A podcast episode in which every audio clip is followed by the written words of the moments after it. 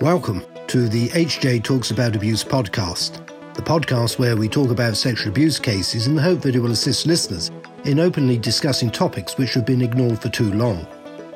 This podcast is brought to you by the abuse team at Hugh James. We are lawyers, so we tend to speak about the legal aspects of abuse cases, but we aren't too shy to speak up about the broader issues faced by survivors of sexual abuse too.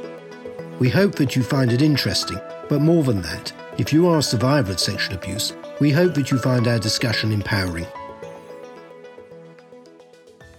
Hello, podcast listeners. My name is Alan Collins. I'm the partner and head of the abuse team at Hugh James, and it is with great pleasure that I introduce my guest, and this is John Scull. Hi, John. Hello there. And John and I go back a very, very long way. We were neighbours for many years when I was still in short trousers, or maybe not quite still in short trousers. But anyway, a long, long time ago. And uh, so we were neighbours. And then, or sort of later in life, we were on the opposite side of the fence. I was defending great and the good, or the not so great and the good. And um, John would say, wouldn't you, John? But you were on the side of law and order. You were on the side of the angels. So yeah, anyway, we were we were on the opposite side of the fence. So there was me in the magistrate's court or whatever, um, representing certain individuals, and um, John was there on the other side with his policeman's helmet and his policeman's baton, trying to ensure that the streets of Hampshire were free and safe. Well, I do recall that there was a few occasions when uh, you and I would cross paths professionally, and we would just have to pretend that we weren't friends and lived next door to each other, which was quite amusing, really. Was, wasn't it? And then our paths deviated, and but here we are, some years later, doing this podcast, and would it be a good idea to have John on because he is the author of a very interesting book titled "If You Can't Take a Joke." It says, in summary, if I go back to the back of the book, this is the story of one boy's journey from his dysfunctional family in the 1960s slums of Belfast during the Troubles to his welcoming and caring family in the Royal Navy. And so, for some listeners, I perhaps I'll explain that Troubles is a euphemism for what I would describe as the paramilitary violence and general violence that started or broke out in Northern Ireland or Ulster, if you prefer, in about 1969 and continued right through the 70s, into the 80s, into the 90s, and it blighted the lives of many, many people and was responsible for the deaths of many people and the injuries of many people through the violence. And we're not here to discuss the rights and wrongs of what happened today, but we are going to talk about troubles and what it was like for young people in Northern Ireland, in particular in Belfast, growing up through the Troubles.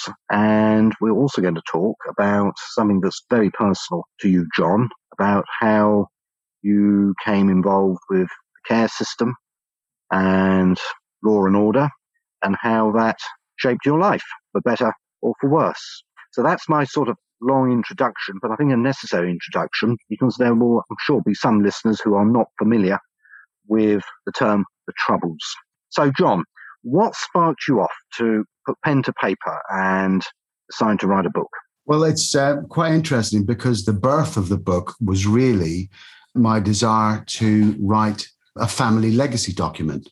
Because by any account, I had a different sort of childhood than, than most people. And I really wanted to feel confident that my daughters in particular and any, any grandchildren that would happen to come along would have an understanding of their roots a little bit. So the book really, it took quite a while because it was not an intention to write a book for publication, but basically to document my childhood so that my kids really understood who their father was. And again, I really liked the idea of in a hundred years, long after I'm gone, that there's a family document that people can look back on and say, oh, that's part of my heritage, that's part of my culture, and that's part of who I am.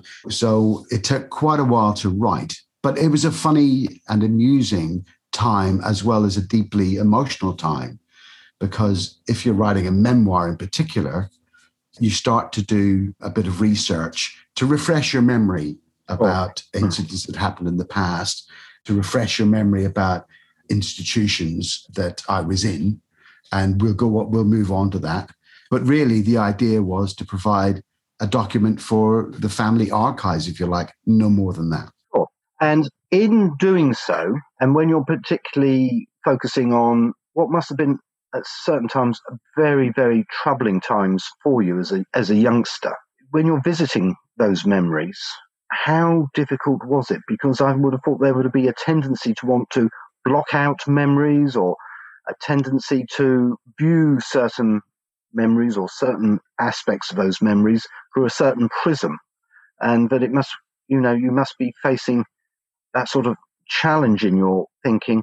Do I really want to confront the truth of what happened, or is it safer or more desirable not to do so? Because we all can go back in our lives and want to interpret things in a particular way because that makes us feel better or justified in some way. Yeah, that's a really good question. For me, my personality traits as an adult is one of fun and humor and jokes and laughing rather than sadness and crying and bitterness or anger. And so when I approached the book, although some of the memories were painful and at times quite emotional when you do that recall, because in a way, sort of have to live it again a little bit, particularly if you want to write about it. If you yeah. have the, a memory in your mind, it's totally different to keeping that memory in there and then examining it to the point where you can write about it. So it was a bit of both. There was a bit of my adult persona saying, you know, you got to write about it. And then there's a bit of the sort of reverting back to how you felt at the time. And that was one of the things that I, how I wanted to write it. I didn't want it necessarily to be a retrospective, but you know, writing it from the perspective of the five, six, seven year eight old Johnny Wardlow, as I was then, and how I felt at the time. And to put yourself in that position often is emotional because you, you think about things like depravity and violence and drunkenness and alcoholism and all the rest of it. And when you put yourself back there, you can't help but feel emotional and sad and a little bit angry. But I always manage to push anger away. And I think that's reflected in the writing of the book because although it's quite tragic story in some ways, uh, I've written it with with what I hope is some humor because when you're going through it as a child, you don't have the understanding that you hmm. do as an adult. For example, we were very poor, right? But we didn't know we were poor because everybody around us was poor. Yeah. You know, and w- with the minor incidents of, of violence like the slap or the smack, well, that was Belfast back in the 1960s. You know, that's, you know, we all had post war fathers, you know, who probably served in the military like my father did. And discipline was very important to them. And the correction of erring from the rules was always violence. And we thought, well, that's just the way it was. You know, it's only later in life when you realize, you know what, that shouldn't have happened to me. So it was really swings and roundabouts because, as well as remembering those bad moments, I also remember the funny side of things. Mm you know the funny side of tragic circumstances. Yes and that's a thread in your book if i may say so but in spite of the adversity and you know for me as a reader i think oh if i'd been john i would have found that terrifying or alarming or, or, or whatever. There is nevertheless there's this sense that you know in spite of everything you had inside you this sort of strength of you know that you, you were able to remain positive. You might not have been conscious of it at the time but the way you describe events and the way you coped with them, there seems to be this thread of positivity. Well, there's there's the thread of positivity, and, and I think I always had that, and I want to move on to that a bit later. So remind me of that because I think my natural confidence reduced the level of abuse that I suffered, and I'll cover that a, a little bit later. We'll move on to that. But as well as as that character trait, there was also the fact of childhood ignorance, right? So you you referred to the troubles in your introduction, and of course, I was raised during the heart of the troubles. You know, 1969. You're absolutely correct. That's when it started. 1969. I was 11 years old, and as a child, things like the riots, which people viewed with absolute horror, for us kids, we had no political awareness.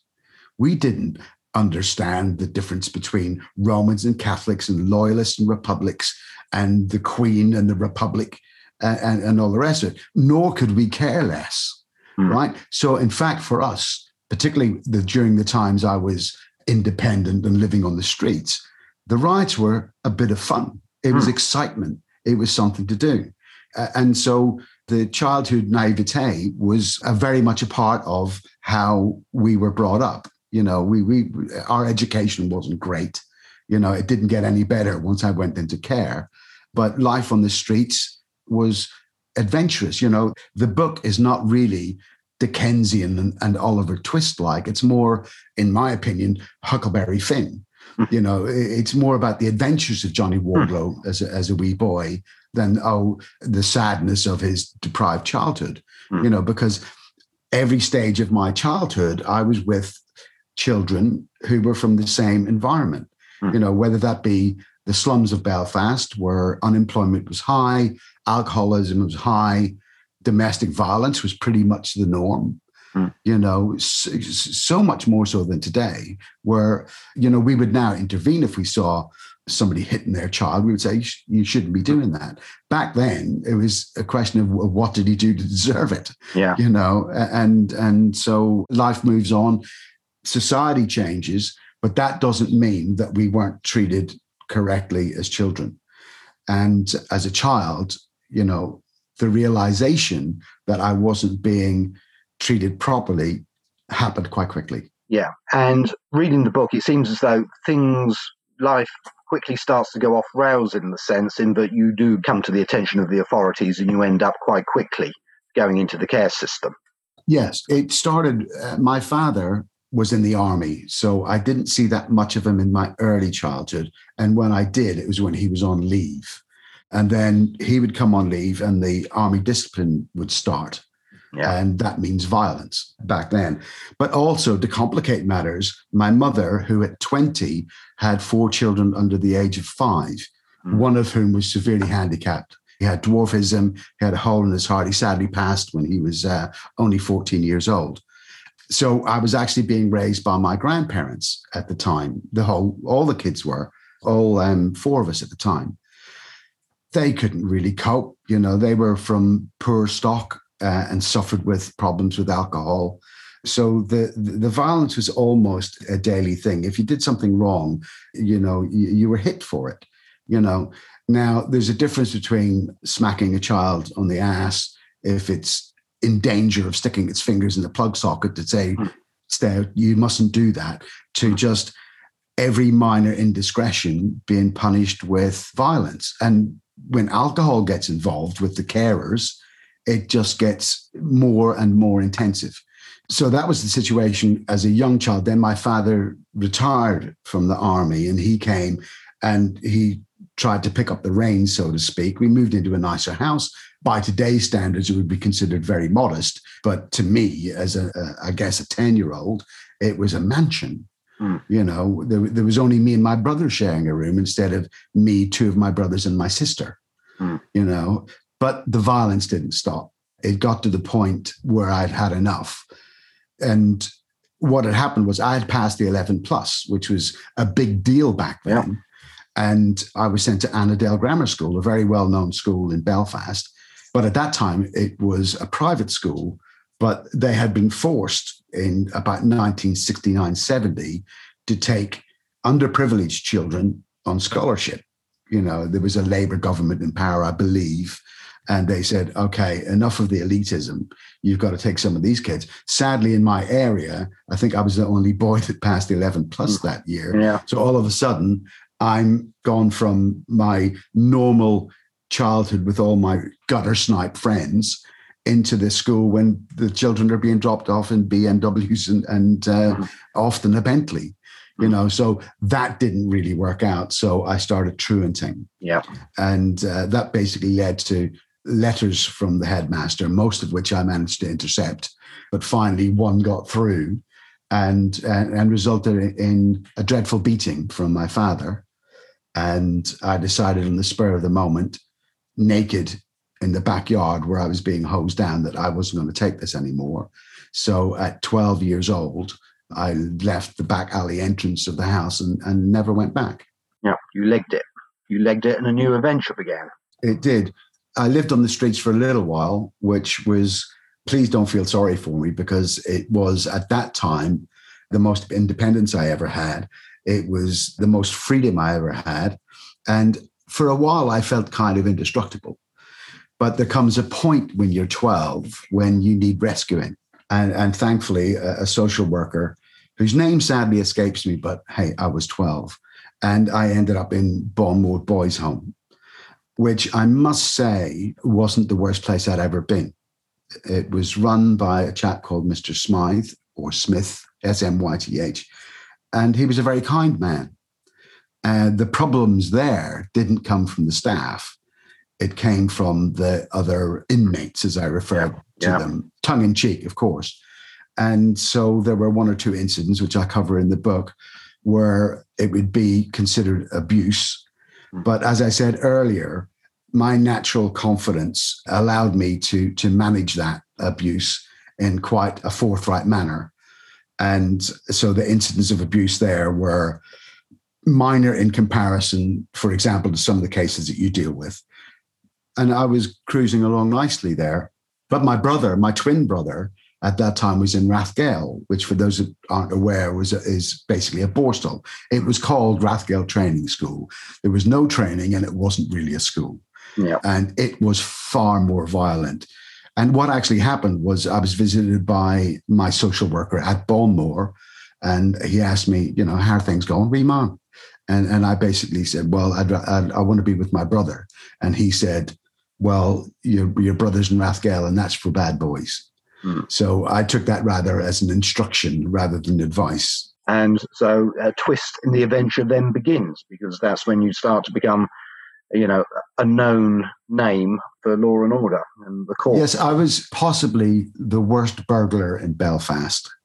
I never found anything um, in the houses that we broke into. Now, I'm talking uh, about this tongue in cheek. I am aware of the seriousness of burglary and also the negative impact it has on the victims. Yeah. But at 12 years old, 13 years old, I didn't really care because that's not the sort of thing you think about at that age, particularly given my circumstances at the time. Yeah. Uh, of course, that eventually uh, led to court proceedings and me being sentenced at 13 years old, or maybe it was 14, to one to three years in Rathgael Training School. Hmm. Now, the irony of the whole thing was that when I turned up there, my brother had absconded, yeah. so he wasn't even there. So, yeah, th- that, that's when the adventure back. When he returned, he had determined that he didn't like it there. I didn't particularly like it there because it was very violent. Education was non existent. There was a school of sorts, but they were teaching primary school stuff and basically, because I was slightly, well, I was more than slightly ahead of that, uh, I basically sat at the back and read books all the time. So I was reading Robert Louis Stevenson, I was reading Mark Twain. And I think that those books, particularly Huckleberry Finn, Tom Sawyer, Kidnapped, Treasure Island, they engendered in me this lifelong need that I've now had to travel and, and have adventures. But the abuse that went on there, Different to Bawnmore was that it was also the staff. The hmm. staff were violent, the staff were abusive, and I determined to get out of there as soon as I could. So I absconded from there again with yeah. my brother and got into some more misadventures, I think is probably the best term. And of course, this is when you would come across paramilitaries who were also on the streets to instill their own sense of law and order. That's exactly right. And, and, and, what happens there that people may not understand if they haven't been raised in that environment was that when you've got 12 and 13 year old and 14 year old kids running the streets, they have little idea about the political situation, the history behind the troubles. And the older, more bigoted people in these organizations knew that there was no point in sending uh, them going themselves to talk to these kids. So they would send the 16, 17 year olds that we could relate to and they would come and and this is on both sides of, of, of, the divide. This is republicans and loyalists you know. My book is non-sectarian. It's not about the troubles.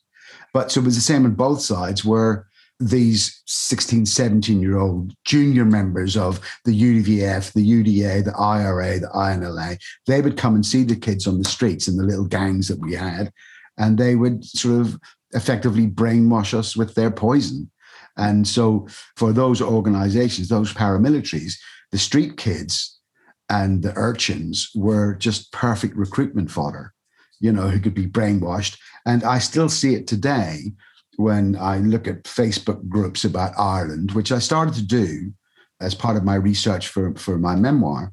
You still see that poison today from the older generation. And I honestly believe that the younger generations of Northern Ireland and the whole of Ireland, for that matter, want peace, peace at any cost, and they abhor violence. But there are still those poisonous minds out there, you know, who believe the myths and who believe the nonsense that they were taught as kids because they didn't develop and didn't learn and didn't mature, you mm. know. And that's my big concern, you, yeah. you know, is that that these guys are still out there preaching poison on both sides uh, of the argument. So I'm hopeful that the uh, the majority of the younger generation see through that and don't get embroiled in it.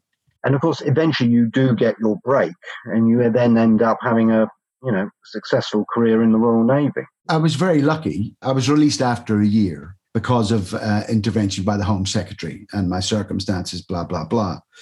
And um, so I ended up going to England, where I was reunited with uh, my mother, my twin brother, and my sister and my stepfather, a man called Alan Scull, who I, I have the utmost respect for because he took on a family of three teenagers with those dreadful backgrounds. Mm. And I was actually, uh, the schools weren't interested in, in a 15 year old boy from Belfast at all.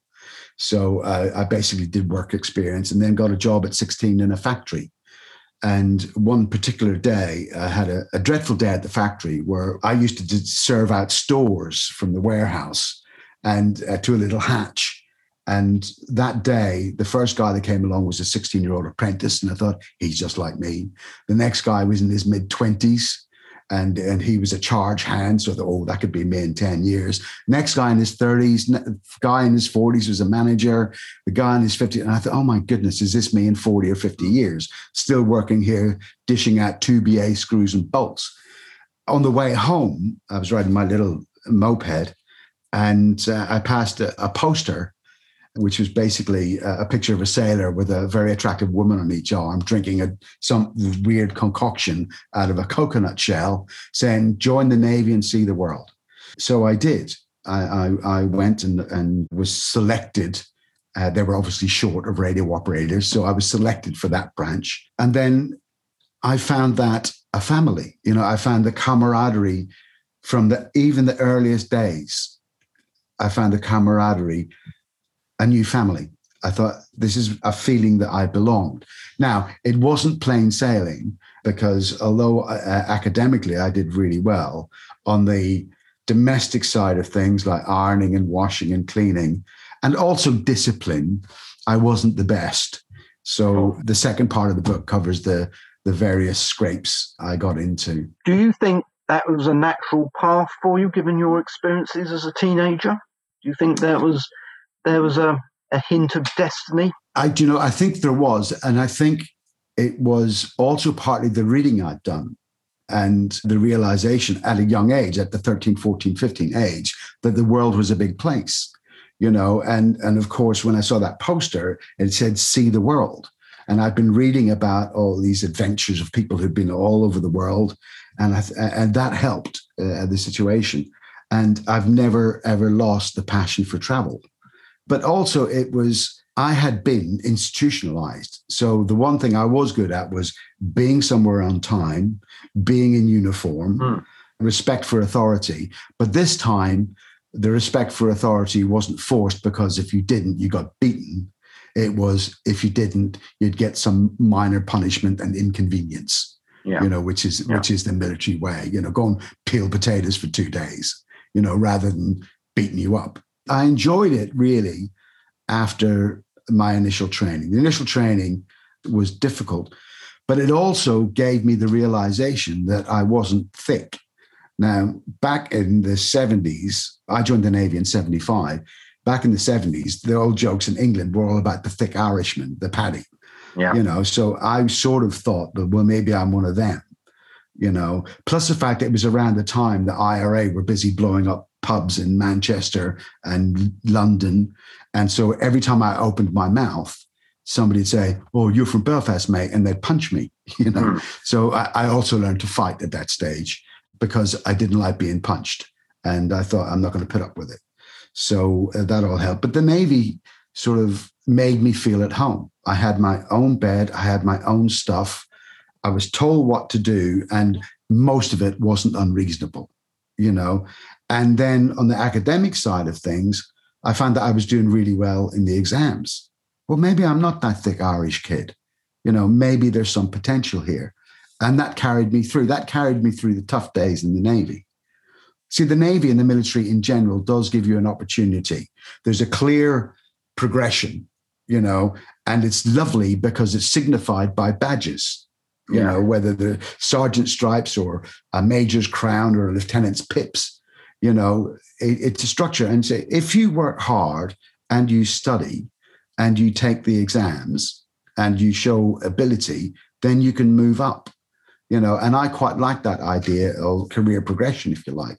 It appealed to me you know because as a child it didn't matter what i did still got beat you know. And being smart doesn't help you on the street. And well being intelligent doesn't help you on the street. Being smart does yeah that's prob so you probably learnt as a street kid for want of a better term hmm a lot of very useful skills for all the wrong reasons. Well, and yeah, that's right. Yeah, and the skills were mainly if you do stuff up, particularly in the put your, put your hand up and say I might have stuffed up here, and and take the consequences. And for me, that was quite refreshing because you didn't have to hide all the time because it's easy to stuff up. We all do it, you know. But it's when you stuff up and the risk of, of owning up is a, a beating, then you lie. So the Navy also taught me to be honest, you, you know, and accept responsibility for what I did. Now, it didn't happen overnight.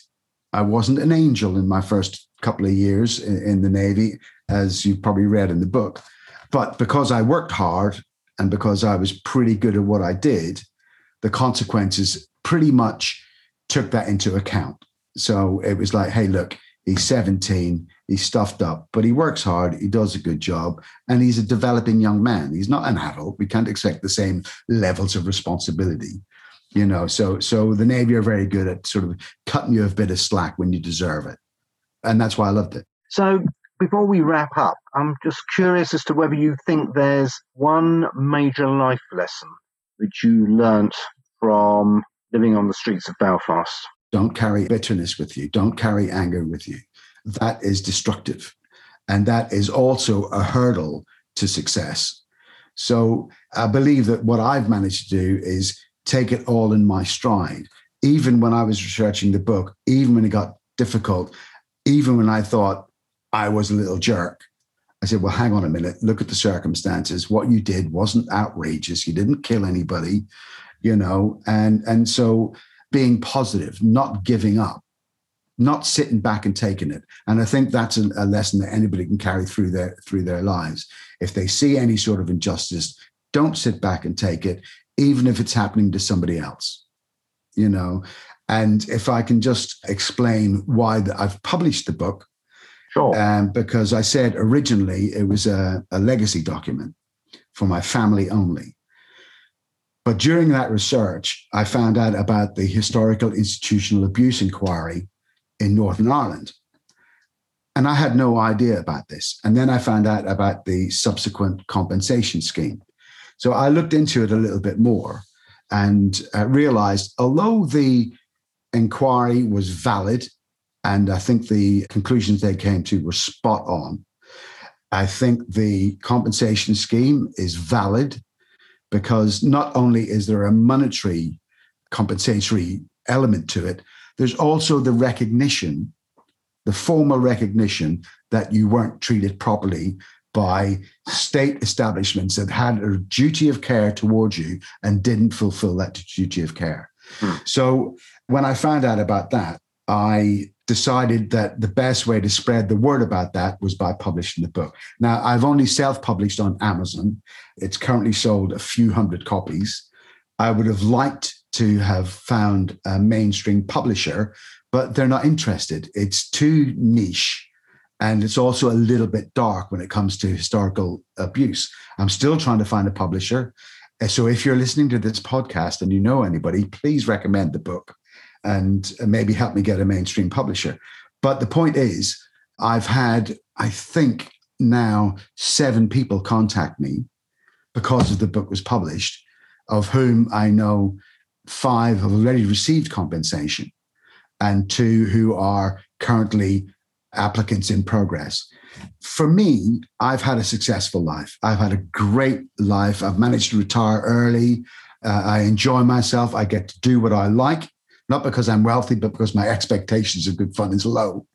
But I know from the people I've spoken to that most people who went through the same system carried it through their lives. And I know one, I know two that are living in little council one bedroom flats and they're struggling with alcoholism. I know of two that have committed suicide. So, although the compensation for me is secondary, for them, at the age we are now, as kids are all now in our 60s, that compensation can be life changing. Sure. And so uh, I would like them to get that. I think everybody who went through that system deserves the formal recognition. And for those in need, which, to be perfectly honest, is most of them, that extra money will also make a difference to their lives and that's important. Well, you know, it's incredibly important, and it's a it's a feature that is often overlooked. It's not compo, as some people ignorantly label these things. It's about compensation, trying trying to make amends as best as the law can for very often terrible injustices and wrongs that have been committed often on very vulnerable young people. Correct. And one of the issues I have, although I applaud the inquiry itself, I applaud the compensation scheme What's lacking is the publicity. I didn't know about it until I was researching for my memoir. My brother didn't know about it. My sister didn't know about it. They both applied and received compensation. Yeah. And I just think about the number of people who are no longer in Ireland because a lot of us ran away from Ireland. You know, so I don't know. Uh, you'll know better than I do, Alan, how well publicized it is in England, for example nobody knows about it. Well, there is that there is that aspect to it, and of course, people are very understandably nervous because of their experiences in life, in coming forward and dealing with anything that smacks of authority. You know, there's that inbuilt fear that this is something official, it's authority, and um, they're very wary of it. And it, it all hmm. stems back to their terrible experiences as children. And there, there, there's the fear, of course, of having to relive Mm. those dreadful experiences. Now, most people won't know this, but you and I do from our experiences, that is that the application process itself is actually handled very sensitively. Yeah. So you don't have to relive stuff. And the message for people that may have been in these circumstances, the fact that you were just in the care of those establishments means that you're owed an apology and some compensation. You don't have to really relive those specific incidences, mm. right? If you don't want to, if it hurts too much, if it's yeah. too painful, mm. you know. Now, if you do have the fortitude to go into detail, then of course that does make a difference to the outcome of compensation, which for me is secondary, but for other people might be significant. Yes, could be so, extremely important. Yeah, the message is that even if you were just there, contact somebody like yourself and talk to them. You may decide not to proceed in the end, but you need to ha- ask some questions and you'll be surprised how simple and how empathetic the process is. There's no appearances in courtrooms, there's no massive statements to be made. There's just the minimum is details of dates. Mm. So I would encourage very good advice. Yeah, in that position to talk to somebody like yourself. Yeah, very good advice, and I didn't have to pay you to say it. Not yet. no. What? It's okay. That, anyway. They'll edit that out. Yeah, we'll edit that out. Anyway, no podcast listeners, I hope um, what you've heard in this podcast is not only of interest, but for some of you, maybe of some real use and benefit. So thank you, John. Thank you very much for your time. We could have carried on talking and talking and talking, but I'm just very conscious of the time. And before I forget, I did mention right at the very beginning, but in case you didn't get it, the title of John's book is If You Can't Take a Joke, and the author is John R. Skull. So, anyway, so thank you very much, John. Much appreciated. You take care, and to all our podcast listeners, you take care too, and look forward to you joining the next podcast. Thank you for listening to this episode of HJ Talks About Abuse. You can subscribe to our podcast on iTunes, Spotify, or your favourite podcast player. If you'd like to speak to us about something you've heard today, we'd love to hear from you email us at aboutabuse at hjtalks.co.uk.